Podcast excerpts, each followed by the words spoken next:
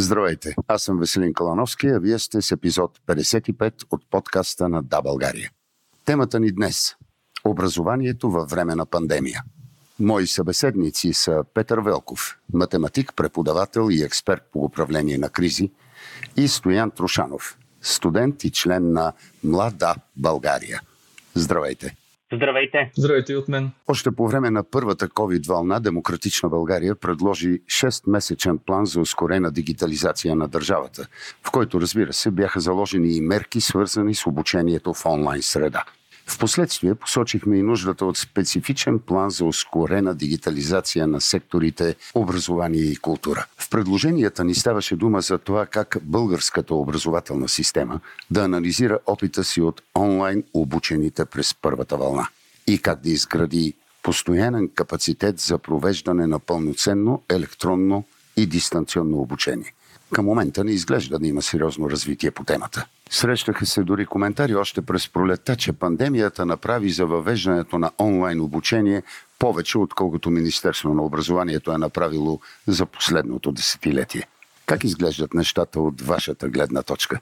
Петър, може би вие пръв. Да, това, което се случи март месец в рамките на няколко дни до няколко седмици успя системата да приключи, но не и с усилената подкрепа на държавата и Министерство на образованието, а благодарение на героизма, който наистина извърши българските учители и училищата по места, защото наистина за много кратко време успяхме да приключим в система без да, да сме готови за това.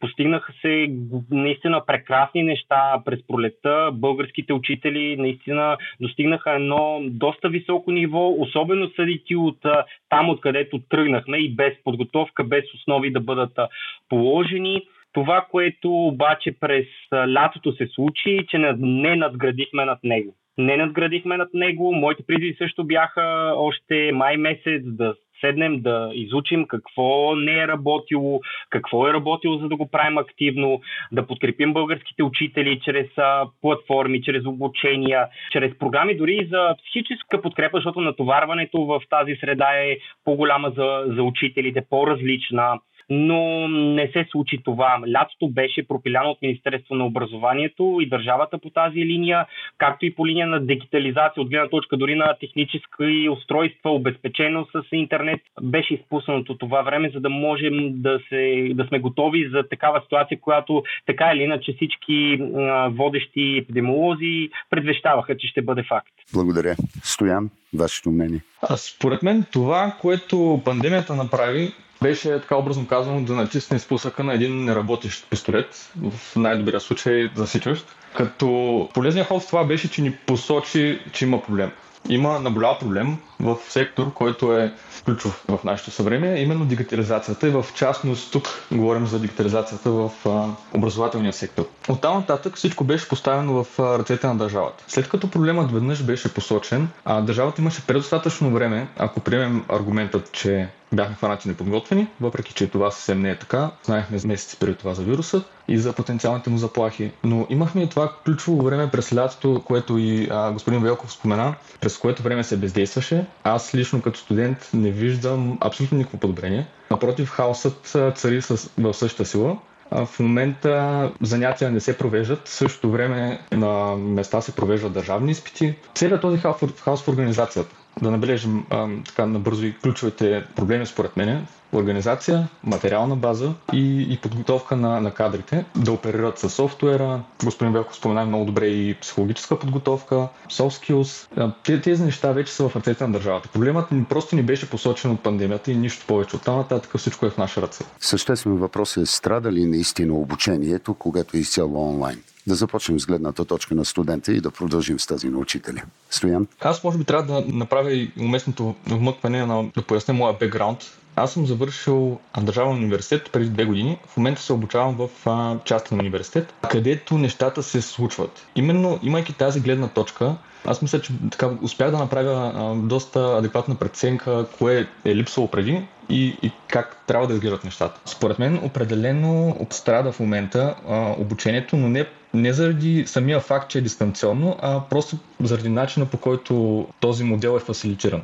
Аз, бидейки в а, сегашното частно образователно учреждение, много преди дори да си представим, че такава криза ще ни върхлити, аз се обучавам по такъв модел, дистанционен, но с прекрасна база. Която база, разбира се, както всичко си има и минуси дистанционното обучение, но с една хубава база плюсовете се подчертават и се увеличават и, и като количество. В а, примера на държавните учебни заведения в момента, там плюсовете дори отпадат от един такъв модел на образование, защото просто не е фасилитиран адекватно. Какво имам предвид? Ще говоря с съвсем конкретни примери, защото мисля, че това е идеята на моето участие да дам конкретни примери. Започна да мислим за такъв а, модел на дистанционно обучение. Първото, което възникна в ума на всеки е необходимата онлайн платформа. Това е фундаментът, върху който една такава система трябва да се изгради. И този фундамент липсва специално за ам, публичен университет, в който аз бях. Направих се труда и да проверя сега. Държа контакт с доста хора, които в момента се обучават там и, и знам как е в момента обстановката. Сайтът не е пипан, откакто аз съм завършил. Абсолютно същия. Разумно е в хода на такава криза, първото, което да направиш е да направиш подобрения там, да го пригодиш към сегашната обстановка. Това не е направено. Друг по-конкретен пример е предполага се, че в тази платформа би трябвало да се качват, например, видеа на лекции, както се случва в моя университет. И тези видеа може да ги гледаш по всяко удобно време за, за тебе. Това е един много голям плюс на а, дистанционното обучение, гъвкавостта, която получаваш. Ти не трябва да си задължително в една стая в примерно 9 сутринта. Може да изгледаш, когато искаш тази лекция, но това а не се случва в момента в а, държавните университети. Там лекции не се качват, защото няма платформа, където се качат тези лекции. И, и дори още по-скандалното за мен беше фрапиращо, когато ми казаха, че просто им качват един PDF файл, много често не се състоят дори лекциите, дори онлайн на живо. Качват им просто един PDF файл с а, материала и това е. Това няма нищо общо с а, дистанционно обучение. Мога да говоря с така, още доста, доста конкретика а, и, и да вляза в още дълбини, но а, просто самият факт, че фундамента го няма, веб платформата я няма, няма хубав сайт, който да е интуитивен за, за студентите, за преподавателите също, а, в който да можеш да качиш цялата тази материална база и да е достъпна по всяко време, Просто оттам започвайки няма как да говорим а, за, за успешен модел а, на дистанционно образование. В момента имайте предвид, че дори присъствената форма на, на обучение в училищата не е а, ефективна до голяма степен и образователният процес е нарушен. Голяма част от а, учителите са под а, стрес, ученици са под стрес, родители са под стрес. От гледна точка на, на всички мерки, от гледна точка дали ще се заразят, дали няма се заразят, дали утре ще сме карантинирани, дали няма да, а, кой ще ни преподава. Този стрес видяхме и вече имаме и а, смъртни случаи на учители, съответно децата, които загубиха своята класна в а, търговище, за тях това е потенциална травма за, за цял живот. Така че ние рискуваме в момента психическото здраве на, на децата и в присъствената форма, защото до голяма степен нали, едни от противниците на онлайн обучението в момента е във връзка с тезите за, и за психическото здраве на, на нашите ученици. Така че до голяма степен онлайн обучението е по-неефективно. Само по себе си никой учител не би желал да преподава единствено и само онлайн, но ситуацията е така в момента. Много е важно при дистанционната форма на обучение, особено в училищата, е още по-важно. Това е синхронния подход, т.е. синхронното обучение. Това е активното взаимодействие между учениците и учителя. Защото на места през пролета се реализира асинхронната форма, т.е. изпращане единствено на PDF файлове, на задачки, комуникация неактивна, активно преподаване. За щастие, една сериозна част от българските учители, училища успяхме да реализираме имаме синхронна форма на обучение, което е успешния модел. Тоест в реално време учителя и ученици си взаимодействат, което води до, и до социални контакти, които изменят своята форма. Нали? Не е присъствено, но е онлайн, поне социален контакт с децата, с учителя. Това беше голям плюс на, на българското онлайн обучение на пролет, защото и международни проучвания на Световната банка, на УНИЦЕФ, включително и Пловдивски университет, доказаха, че България е една от малкото държави в световен мащаб, които успя до такава степен да достигне до, до голям брой ученици, включително в Штатите достигнаха до по-малък брой ученици, успя да реализира до голяма степен в много области, общини синхронна форма на обучение, което не беше факт в много други държави, които са много по-добре като системи и образователни и технологично спрямо нас. Така че наистина извършихме едно геройство. Ако сравняваме, разбира се, присъствената с дистанционната форма на обучение, няма как да, да кажем, че в момента в с оглед, пак казвам и това, че не реализирахме прогреса от края на миналата година и не подпомогнахме нашите учители и ученици под всякаква форма, не може да кажем, че онлайн формата компенсира присъствената форма. Не е така.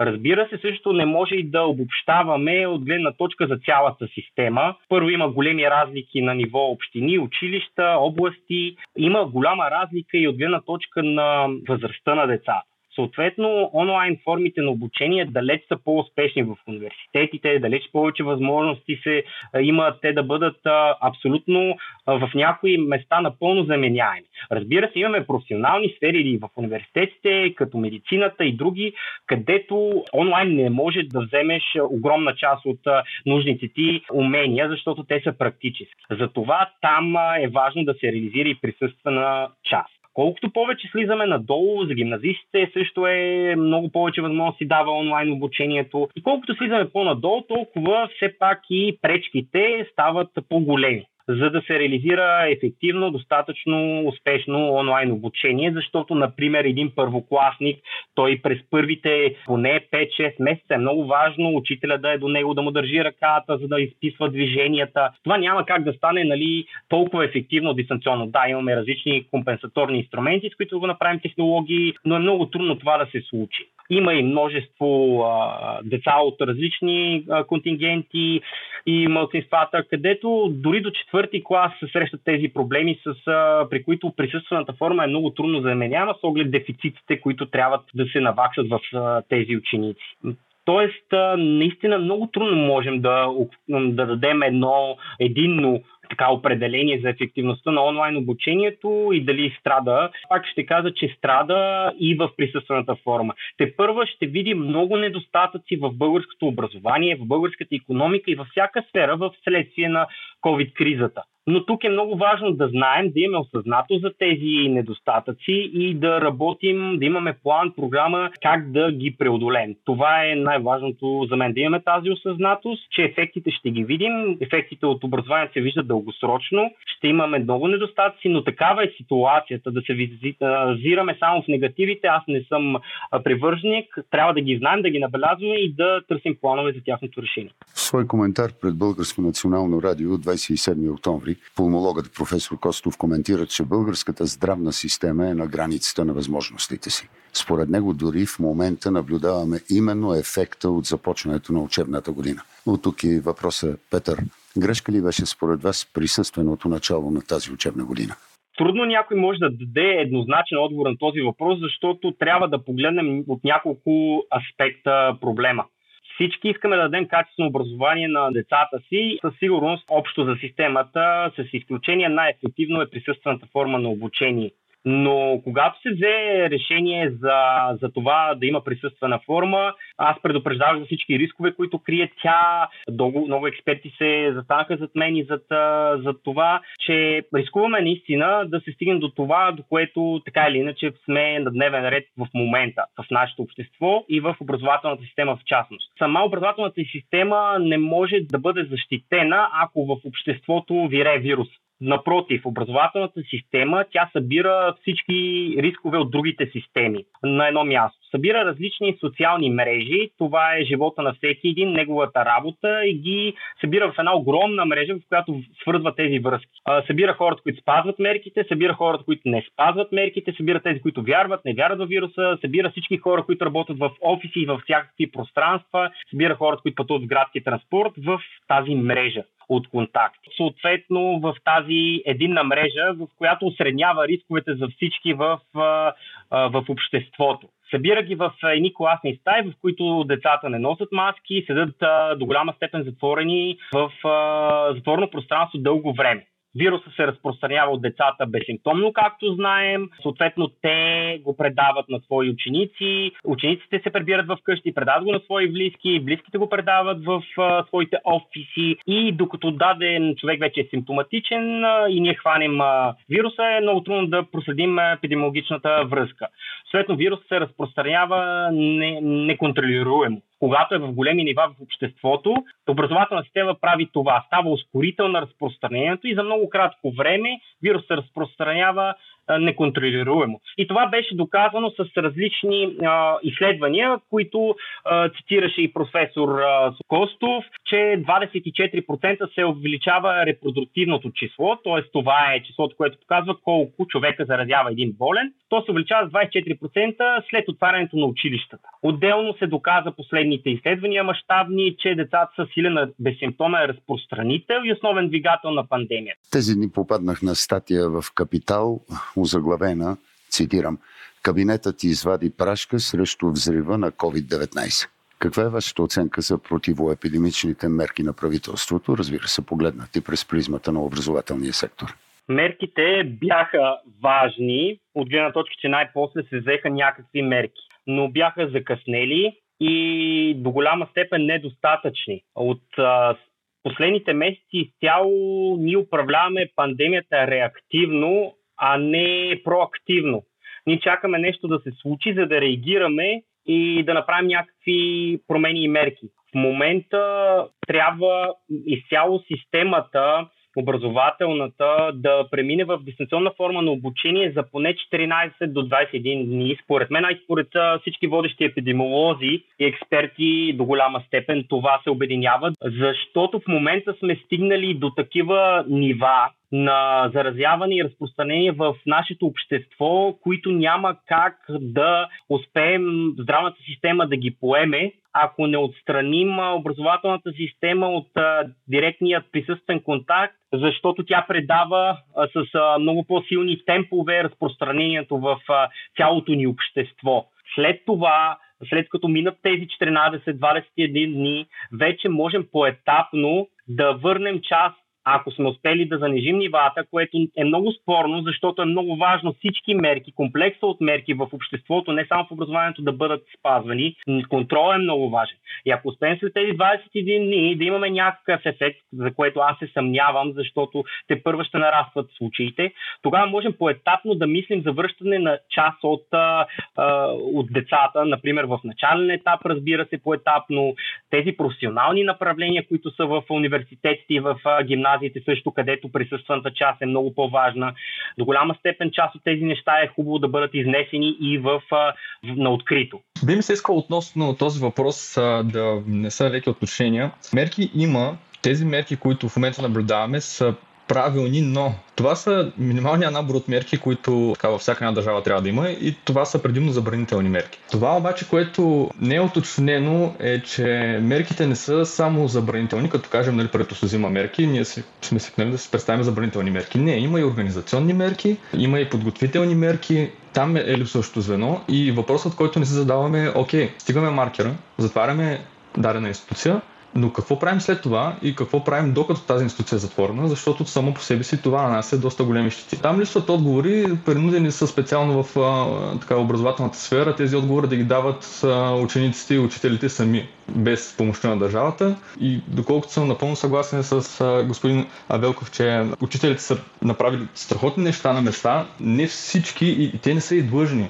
Не всеки е длъжен да знае как да действа без държавата в такъв момент. Не всеки е длъжен да открие сам платформа онлайн платформа, в която да си води лекциите. Защото много бяха принудени да направят именно това. Тук е липсата на държавата. Нейно задължение е да създаде предпоставките и да предостави необходимите инструменти и на учителите, и на учениците, за да могат те да се справят с тази криза. Това са мерките, за които не се говори, защото ги няма. Другите мерки са, са ясни. Те са така наречени екзистент минимум от мерки. До някъде провокиран и от отговора, който даде Стоян. Последен въпрос. Какво може да даде на България една добре функционираща система за онлайн обучение? И какви са стъпките, освен рестриктивните, които управляващите трябва да направят? Това, което може да даде с абсолютно всички позитиви, които виждаме и в много други държави, които дава онлайн обучението, най-вече в университетите от години. Там дигиталното образование е на изключително светлинно ниво. Навсякъде онлайн обучението има своите плюсове, във всяка една възраст. Комбинацията от присъстване и онлайн обучение може да даде до страхотни възможности. Технологиите са едно, един инструмент, който може да подпомогне учениците под всякаква форма. Така че дигитализацията е изключително ключова в времената, в които живеем. А, какво трябва да, да направи държавата е точно това, за което ти говорихме, че не беше направено. Тоест да се подкрепят учителите, да се подкрепят технологично, образователно обучение за тях, да се осигури технологии, платформи, да се осигурят а, различни достъп до интернет и различни средства за това да се случва за, за децата. Много неща трябва да се направят а, в сферата на образованието, за да можем наистина да използваме тези тези моменти, защото тук насетне никой не може да каже кога ще успеем а, в близките месеци да се справим с тази криза. Тоест, ние те първа предстои най-вероятно със сигурност до края на тази учебна година да се преминава в онлайн обучение. Така че ако не започнем да работим за това много скоростно, то недостатъците ще бъдат все по-големи за, за учениците и пак казвам, ще ги видим през следващите години наред. Благодаря и на двама ви. Хубав ден.